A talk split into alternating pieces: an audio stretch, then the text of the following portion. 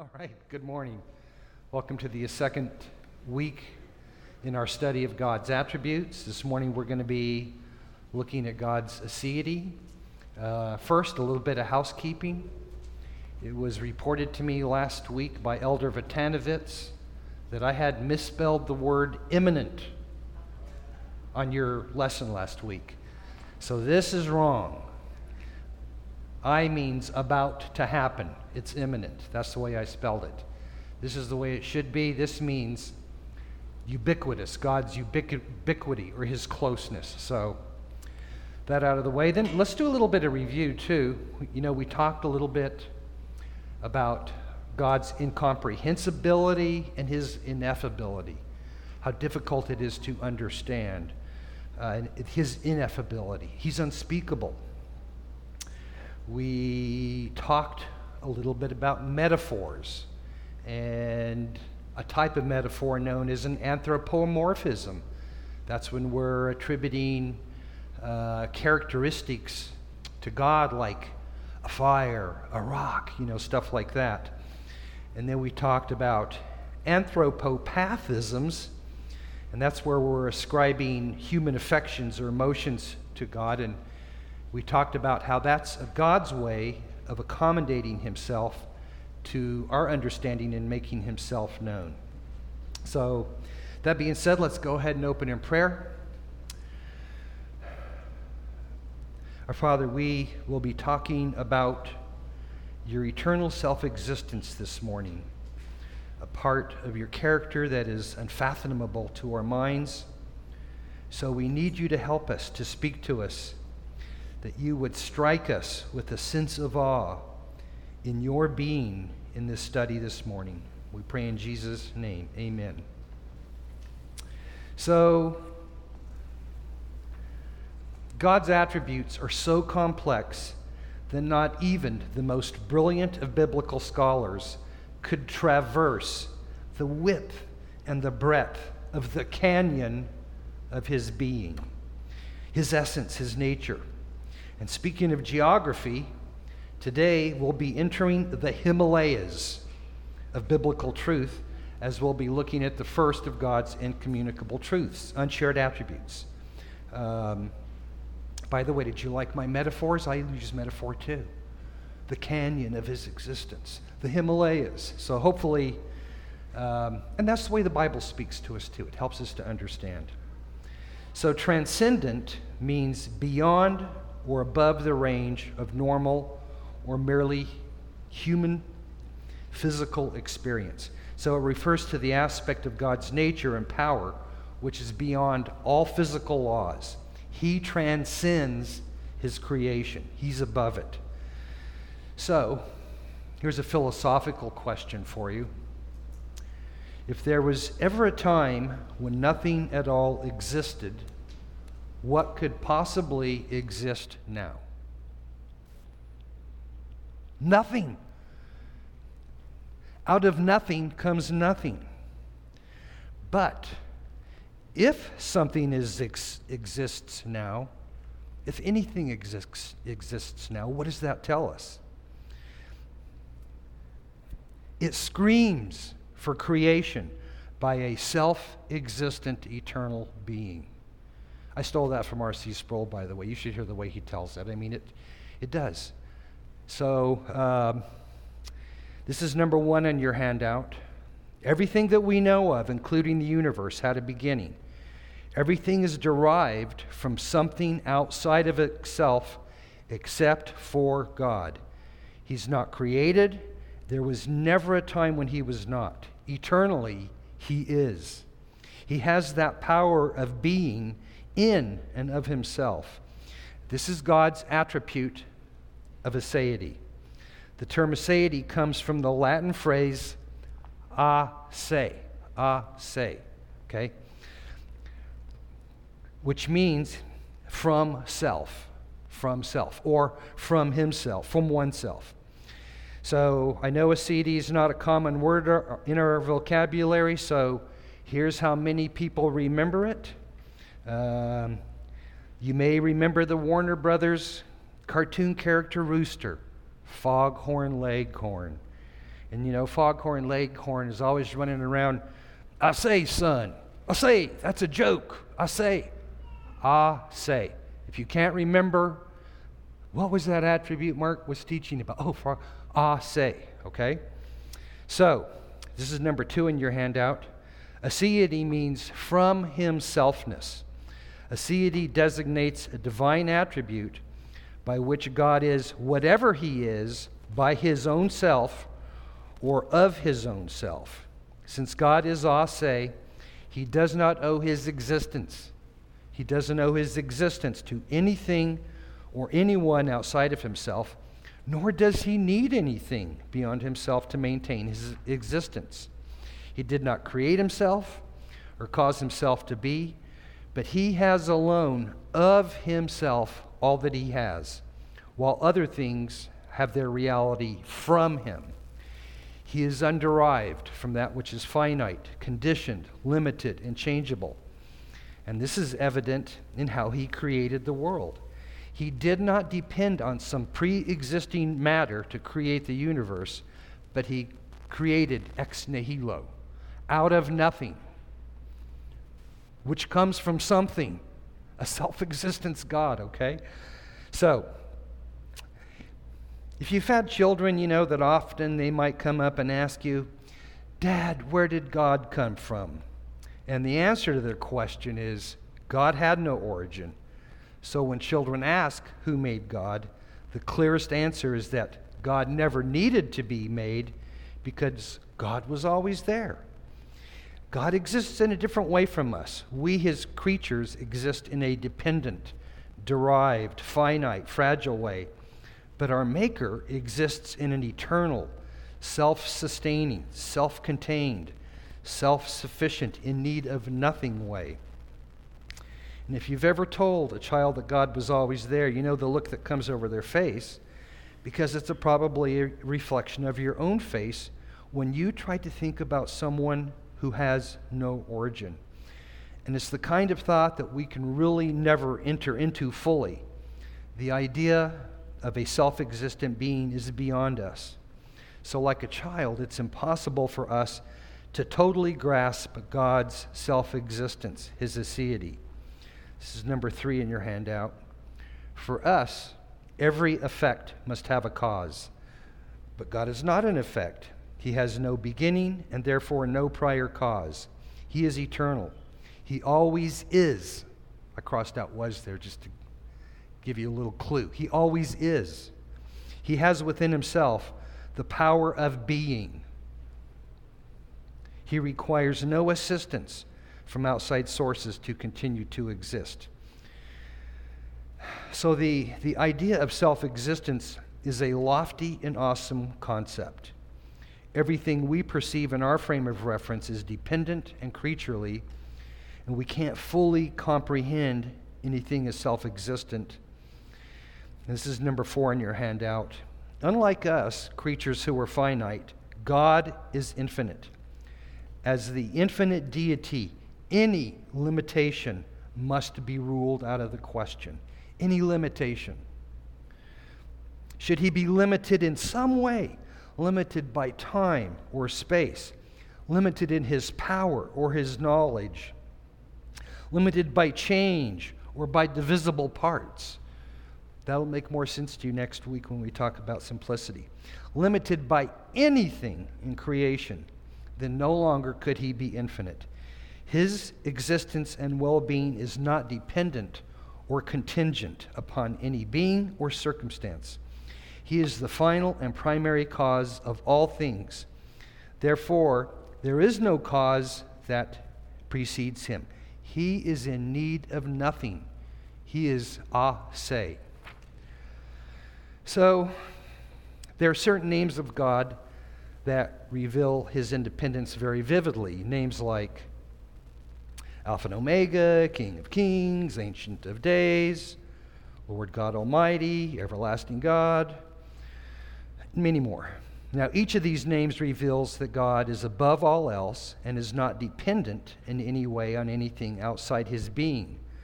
But undoubtedly, the name of God that reveals the greatness, glory, and independence. That's number five on your handout independence. Most clearly is the name Jehovah or Yahweh, which are pronunciations or vocalizations of the Hebrew tetragrammaton YHWH, which by Jewish tradition is too holy to voice to speak, which means I am or I am that I am. The word, the term tetragrammaton from Greek means four letters. So that's where we get Jehovah. So we see this in Exodus 3 13 to 15, where Moses meets God at the burning bush. It says, Then Moses said to God, Behold, I am going to the sons of Israel, and I am going to say to and I will say to them, The God of your fathers has sent me to you. Now they may say to me, What is his name? What shall I say to them? God said to Moses, I am who I am. And he said, Thus you shall say to the sons of Israel, I am has sent me to you. God furthermore said to Moses, Thus shall you say to the sons of Israel, The Lord, the God of your fathers, the God of Abraham, the God of Isaac, and the God of Jacob, has sent me to you. So when God revealed his name, I am, to Moses, there was no question that God's self existence and self sufficiency were not only true, but that God's whole nature could be summarized that way. And as much as evangelical Christians disagree about many doctrines, such about like God's sovereignty or baptism, there is typically acceptance amongst creedal Christianity that God is independent, self existent, and fully self sufficient, that He is ase. And when I say creedal Christianity, I'm talking about like the Nicene Creed, the Apostles' Creed, the Chalcedonian Creed, the Athanasian Creed, okay? And those are usually statements of orthodox belief that most churches, most Christian churches adhere to. So God is not only independent in himself, but he also causes everything to depend on him. Aseity means that God is the explanation of all things, including himself. He does not need anything outside of himself to exist, be satisfied, be fulfilled, or to borrow from contemporary psychology, to be self actualized. Nehemiah 9, verse 6 says, You are the Lord, you alone. You have made the heaven, the heaven of heavens, with all their host the earth and all that is on it, the seas and all that is in them, and you preserve all of them, and the host of heaven worships you. This is number six on your handout.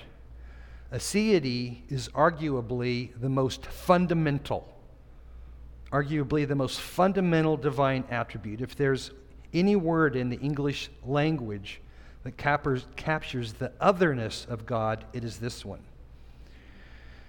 And by the way, of all the attributes in theological writing, the one that sends up chills to R.C. Sproul's spine the most is the doctrine of aseity, and it should you too. Um, Cornelius Van Til typically refers to aseity by the term self contained. He says, basic to all the doctrines of Christian theism is that of the self contained God. And we must take the notion of the self contained, self sufficient God as the most basic notion, the most basic notion of all of our interpretive efforts. This is number seven on your handout. The terms self contained, self existence, self sufficient, and independent are often used as synonyms for aseity. Herman Bavinck, uh, the Dutch Reformed theologian, says, and this is number eight on your handout aseity is commonly viewed as the first of the attributes. That's why we're teaching it first. Because it expresses the concept we need to designate God as God and to distinguish him from all that is not God. All other attributes were derived from this doctrine of aseity. Because it's only when we've accepted that God is ah say that we can understand the sense in which all of the other attributes of perfection are ascribed to God. 11th century theologian Anselm asked a probing question Is God the most perfect being? He asked whether God is someone than whom none greater can be conceived. And he concluded if he is, then he must be the most perfect being conceivable. And this is number nine on your handout. If God is the most perfect being conceivable, then certain perfect making attributes or perfections must follow. Perfections like infinitude, simplicity, immutability, impassibility, and timeless eternity. Perfections that shield God from being crippled from limitations. Okay? Perfections that ensure that he remains the most perfect, supreme, and glorious being.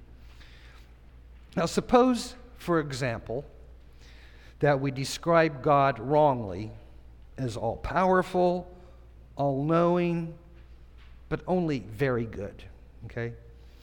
In that case, God's degree of goodness is contingent, it's a contingency, subject to chance. It's a contingent fact about him. So, because his present state of goodness could be better, God could not exist ah, a se because an outside factor will explain his current mutable or changeable state of being. Therefore, if God exists ah, a se, he will be maximally perfect, not just far better than we are. He must possess his attributes to the maximal degree. So, at uh, last week's lesson, Pastor Tim wanted to know how we can understand what it means when Moses writes that God was grieved in Genesis 6 6. And by the way, Pastor Tim was just trying to throw something to me to slam dunk, but it's a little more complex than that. So, so in Genesis 6 6, it says, The Lord was sorry that he had made man on the earth, and he was grieved in his heart. So, first, using the doctrine of aseity, we'll, de- we'll determine what grieved doesn't mean. And this is number 10 on, uh, on your handout.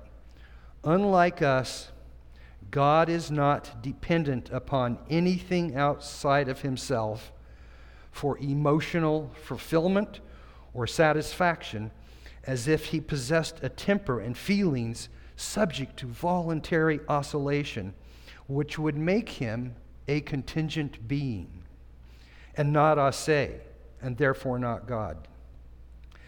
So, aseity tells us that God cannot be a victim of his creation's disobedience. Do you get that? When we sin, we don't make God the victim, okay? Aseity tells us that he does not experience ongoing and fluctuating emotional states, that nothing in creation can alter him in such a way as to cause him to suffer any change or loss. And that's what grief is. Grief is an emotional response to loss. Okay? Nothing can God cause God loss. This is why aseity is such a, a lofty concept. So then, why does Scripture say that? Why does Scripture say grieved? And what does it mean? This is number 11 on your handout. First, we have called such des- descriptions, such as grieving, anthropopathisms, which are metaphors. Okay, these are ascribing human passions to God, so he, you know, so we can understand Him better. This is phenomenological language. Okay which is the appearance of something the way we see it, the way Moses saw it from his perspective. You should ask me sometime about my phenomenological language, about how my dad looked when he was getting ready to spank me. okay? Um, so it's phenomenological. Things as they appear to us, not necessarily in this case as God really is. Such passages must be understood and interpreted within the deeper and broader revelation of who God is. Again, this is metaphorical language. So here we have the word, so here the word grieving is used to express God's holy hatred of sin. Okay? He's commendating himself to us and making himself known. We're lisping, as John Calvin says. Okay, I'm going to stop right there. Anybody have any questions so far?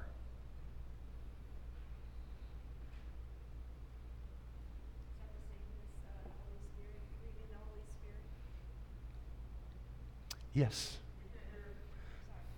She wanted to know if that's the same as grieving the Holy Spirit. Okay? Exactly. Thank you. That's, that's awesome. I mean, the Bible is full of this metaphorical type, language to communicate to us. Okay? So, maybe I, am not going to break that sentence down that you just made, but um, yes, Josh. I think our understanding of God um, in this concept is also something that's very unique in Christianity. You know, Al Mohler often makes the point that Christianity is not an honor religion, where we God doesn't need us to defend Him, uh, whereas most other religions that's not true. Um, you know, their gods rely on their people to defend them, and so as Christians we have a place of I think, great comfort in that God is not dependent on us to defend his honor. Yeah, you just stole the last half of the lesson, Josh. Thank you. no, that's true. That's very true. Yes, Keith. Last week, I thought you laid out that, and again, you're doing it where we are just limited by human language. I guess I, I sometimes see the other side of it of we're trying to defend God's language as well. Like, why can't we quote the scriptures and use this passionate language? I mean, this is very logical. It, it makes sense. I know it's true, but it's almost like if we're reading to a child, we would, we would read a verse that talked about passion language. Let me explain to you now um, what this doesn't mean, which is good. We need to do that all the time. I almost feel like we have to overcorrect or over explain God, where he did reveal himself in passionate language in many passages. And sometimes I guess we just need to let that sit. Yeah, I know. We, um, this is a complex thing, it's a complex issue.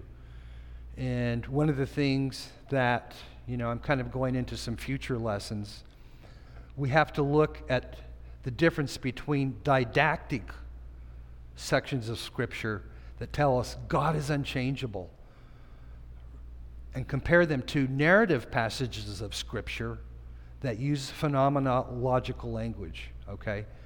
Um, and basically, this, that's what this doctrine of aseity does. Because what people have done, and we're going to talk about them in a second, they're taking passages like that and say, God is mutable, God is passible, God is not ase. Well, what have you got then? You don't have much of a God so that's why we're, I understand, Keith, this, this is very technical language, uh, uh, parsing out of what these things mean. In a way, as Tim said, it does, yes, Tim. Uh, I just forgot what I was going to ask. um, isn't there a tension that cannot be removed for example, saying that Christ loved me and gave himself for me, that Christ regards me as his bride.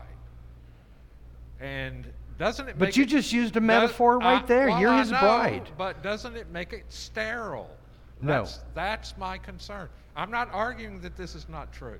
We're going to talk about that. But I think it creates. You know, impassibilities like lesson six, okay? And God is love to the maximal degree. It's this is what aseity does. When we talk about God's love, it's perfect love. But when we're talking about things like God grieving or God forgetting or Moses uh, reminding God of his covenant, um, those are narrative portions of Scripture that we have to relate to other didactic teaching parts of Scripture. And we're going to read some. Let's go ahead and get on with the lesson here. And by the, we're not done with this subject. We're going to be talking about these anthropopathisms and how they impact bad theology and what they do mean to us. So, aseity is the key that unlocks all the other attributes. Our intuitions uh, about, for example, God's immutability or his infinity or his love, for example, when considered by themselves, do not imply divine aseity. Rather, they flow from a logical prior understanding of God's aseity. So it is undeniable that aseity is of crucial importance to an orthodox understanding of God's nature. This is number 12 on your handout. Another aspect of God's aseity is that he does all things for his own sake and for his own glory, is all sufficient, has all life in himself, and is independent in all his attributes and perfections, including his will and his decrees. His will and his decrees. God is independent in his intellect, Romans 11, 34 to 35. He's independent in his will. You can look at verses like Daniel 4:35 or Ephesians 1:5. He's independent in his counsel. You can look at verses like Psalm 33:11 or Isaiah 46:10. He's independent in his love, in his power and so forth. He's independent, okay?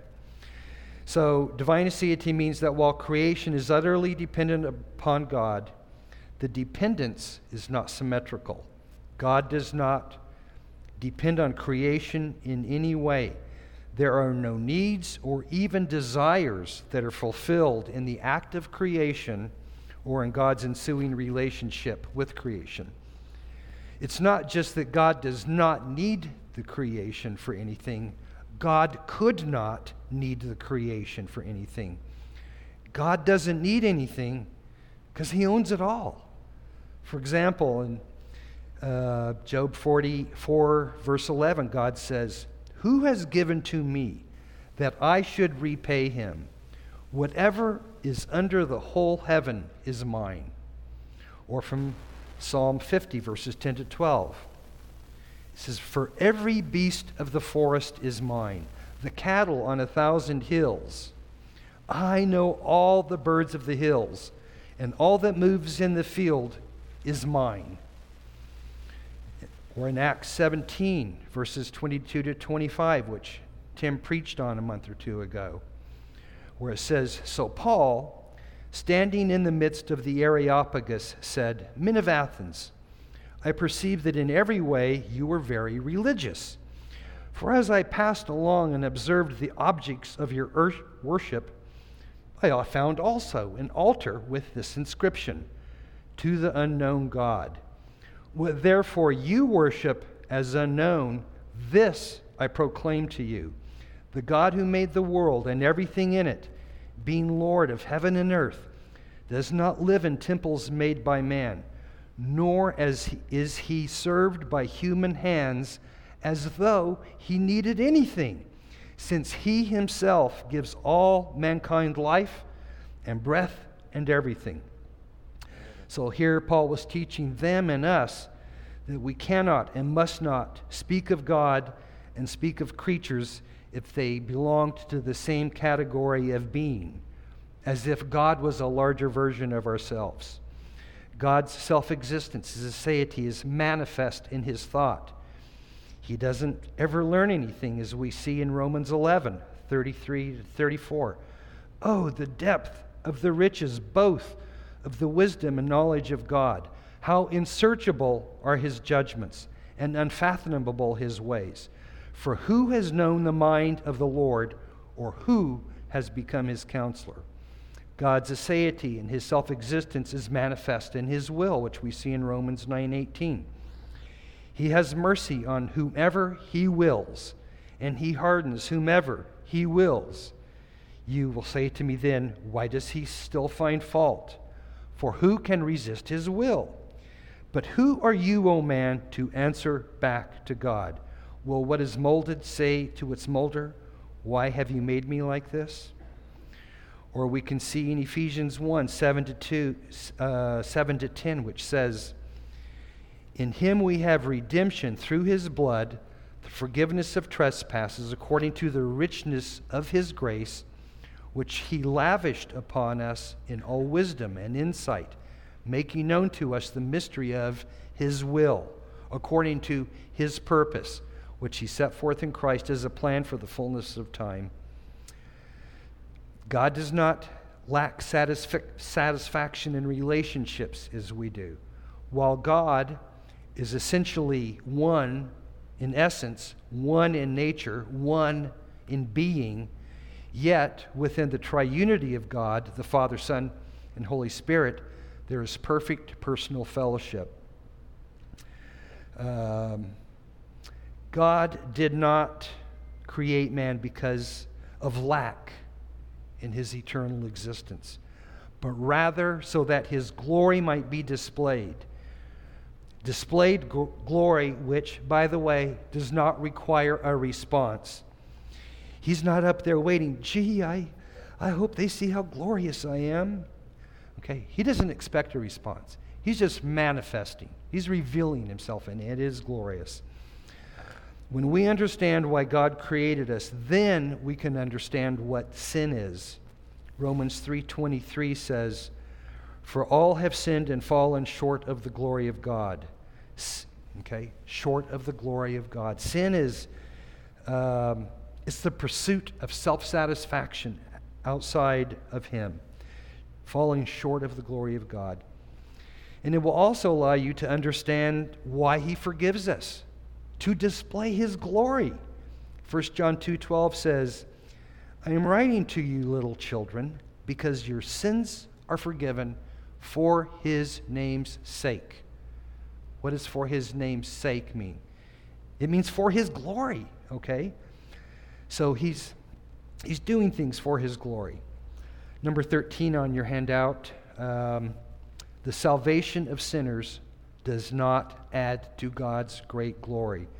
Salvation of sinners reveals, it reveals the wonders of his grace and glory, but salvation of sinners cannot increase God's glory.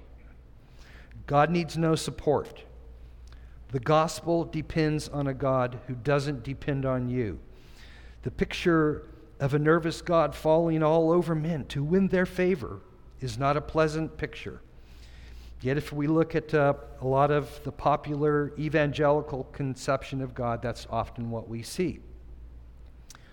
This is number 14 on your handout. If God is ase, then he has the resources, the resources within himself to carry out his purposes for history. His eternal plan does not depend on creatures for its formulation or implementation. God does not need worshipers nor does God need helpers to make him glorious. So if God is not independent of us, he is not worthy, qualified, or able to save us, or let, uh, let alone to receive worship and praise. As Michael Horton says, if God is not ase, he may be a God like, like us, but he is not a God better than us. He may be God in our world, but he is not a God distinct from our world. If God were not free from creation, we n- might pray for him, but not to him. Okay, so there's a couple dangers that we should avoid here. First, we could conclude that we don't matter to God if he doesn't need us. And the second danger that we should avoid is we could also conclude that God is not relational if he is independent of us. But both of these conclusions would be wrong.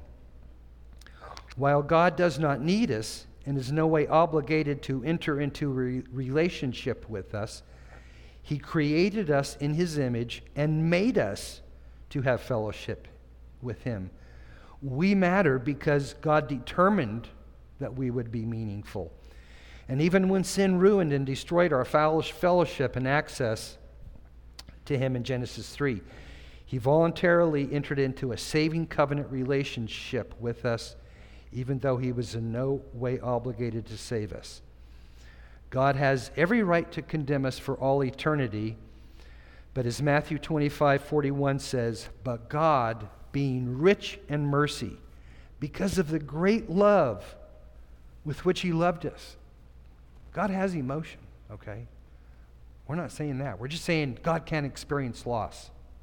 Okay, that's that's the, one of the main lessons. But God does love us deeply, more deeply. God's perfection of love is be mind blowing, okay? He loved us even because of the great love with which He loved us, even when we were dead in our trespasses, made us alive. So, let's talk about how this relates to the Trinity. First, let me say that if God is self sufficient, then He is also self divine, since He didn't receive deity from outside of Himself. So, before our divine God ever created the universe, the Father, Son, and Holy Spirit had perfect communion with one another as the one undivided Godhead with one divine nature. And we see that perfect communion, for example, in John 17 24, where Jesus says, I desire that they may see my glory that you have given me, because you loved me before the foundation of the world. That's the perfect communion of the Trinity. So, this is number 15 on your handout. The divine nature may be defined as the essence, property, being, or attributes of Godness manifest equally in the Holy Spirit. Aseity, or self existence, and all the other divine attributes belong to the one divine essence common to all the persons of the Trinity, and therefore it is the triune God who is self existent and not one person in distinction from the others. And we're going to really dive into that concept next week when we talk about the attribute of divine simplicity. How does one God relate to the Trinity? Okay? So there's one nature, one God, but three persons. Augustine allegedly wrote that to deny the Trinity is to risk losing one's salvation, while to understand the Trinity is to risk losing one's mind. So, and there's a lot of truth to that. This is number 16 on your handout. The Father is Ase, Jesus is Ase, and the Holy Spirit is Ase. And yet, there are not three Ases, but one Ase. The assistance on the aseity of the Son is the foundation of the whole Christian faith and the earliest creeds. And by the way, that's why these creeds were written. That's why these attributes are written to protect who Christ is, okay? Now, it, I don't mean that they possess the quality of aseity independently of each other, because that would imply tritheism, three gods. And I think, unfortunately, we have a, a tendency to often talk about God as if there were three gods, not one God. Okay? Each person of the Godhead is fully God, but God is one God, says the Shema in Deuteronomy 6 4. Hear, O Israel, the Lord our God, the Lord is one. The Lord is one. So each person has the entire fullness of God's being in himself. And because each person is fully God, they share the equality of aseity in one divine essence. And we see Jesus' aseity, for example, in John 5 26, where it says, For as the Father has life in himself, so he has granted the Son also to have life in himself. I mean, that's kind of our definition of aseity. Jehovah's Witnesses, for example, have a Jesus is not God, he is a created being doctrine, okay? That's an ancient history known as Arianism, which, by the Nicene, which is why the Nicene Creed was written to combat Arianism. Jehovah's Witnesses miss the implication of John 5:26, which we just read, as to the identity of Christ in his divine nature. Okay? Self-existence means having no beginning, and the Son's possession of this attribute means the Son has no beginning as well. Many heretical theologians, including Jacob Arminius, for whom Arminianism is named, thought only the Father possessed the quality of aseity, and that the Son and Spirit were created and not auto theos. That's a technical term meaning divine from himself. Jesus is divine from himself. Okay? Again, the doctrine of divinity, of the divinity and the deity of the Son of God is the foundation of the earliest creeds because the Son is the one way to know God truly. Only He reveals the Father. And this is number 17 in your handout. In the Trinity, and we're, we're going to talk about this concept here a lot more as we go along.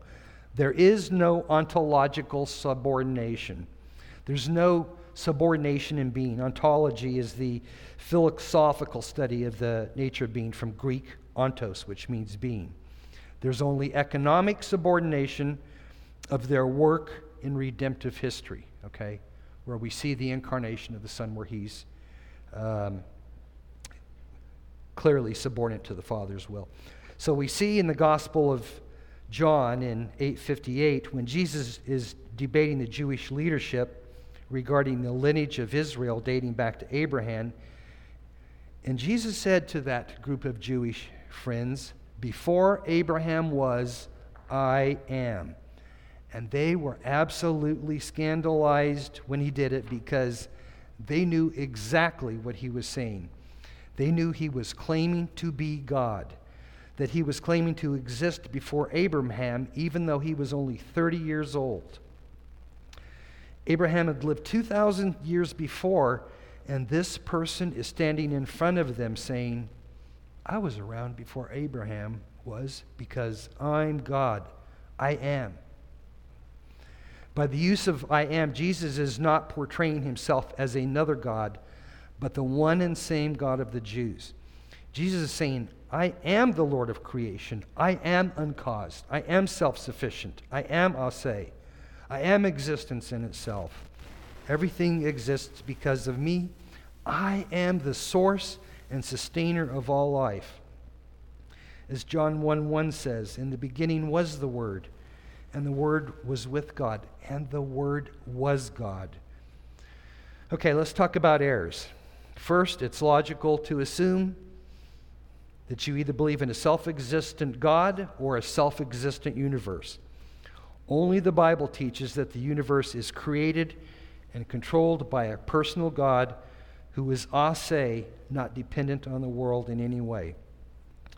The problem with denying God's aseity is that you create a situation where God becomes dependent on his creation.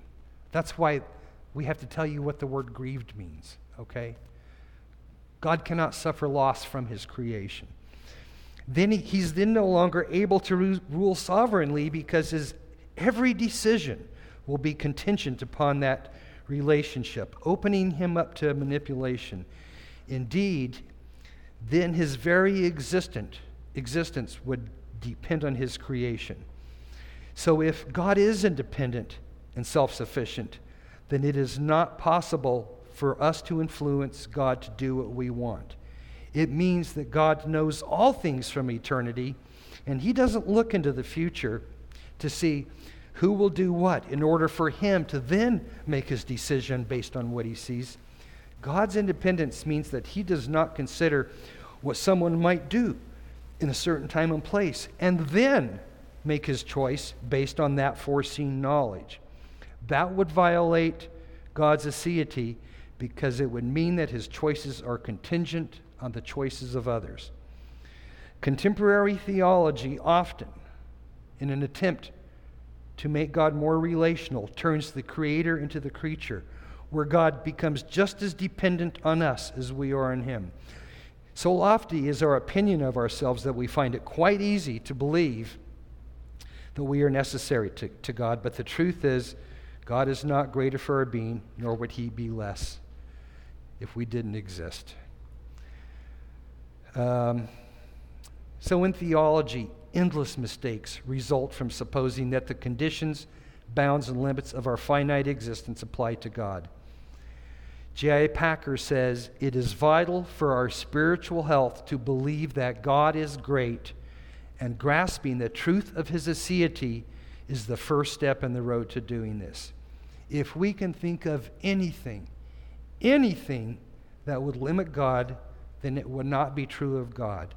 A needy God is not a perfect God, and therefore no God at all. We can be assured that if God is self existent, that when we go to Him in prayer, we're at the source of life. And since God is the source of life, He is the only one that has the right or ability to offer eternal life. Eternal life is a commodity which God controls. And this should help us with the doctrines of election and predestination. He controls all eternity. His will is what will be. He's the potter, we are the clay. Aseity shows us that salvation is by grace. We see that in election by the Father, the atoning work of Christ, and the illumination of our minds by the Holy Spirit. This is number 18 on your handout. The gospel depends on a God who does not depend on you. What this means for us as believers is nothing short of amazing. While God does not need us, He has given us the privilege of being His. And our response to the doctrine of the aseity of God should be complete awe, a sense of utter dependence, a sense of deep humility, and a sense of ultimate gratitude. And as Romans 11:36 says, "For from him and through him and to him are all things. To him be the glory forever." And I might have time for one quick question. Yes. I don't know if this is uh, quick. um, so, how do we reconcile the idea of um, phenomenal language like grieving with Christ weeping? I mean, we know okay, Jesus when wept. we get to the doctrine of impassibility, one of the things you're going to, going to learn is Christ became incarnate so that he could weep, so that he could grieve, so that he could suffer on the cross. That's how you reconcile it. Christ, Christ became incarnate so that a divine nature, a divine person, could take on the nature of a human person to represent us perfectly. Christ did suffer. Christ did weep.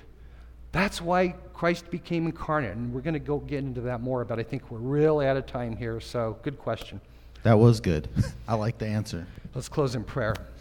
Our Father, we thank you for this time to contemplate who you are.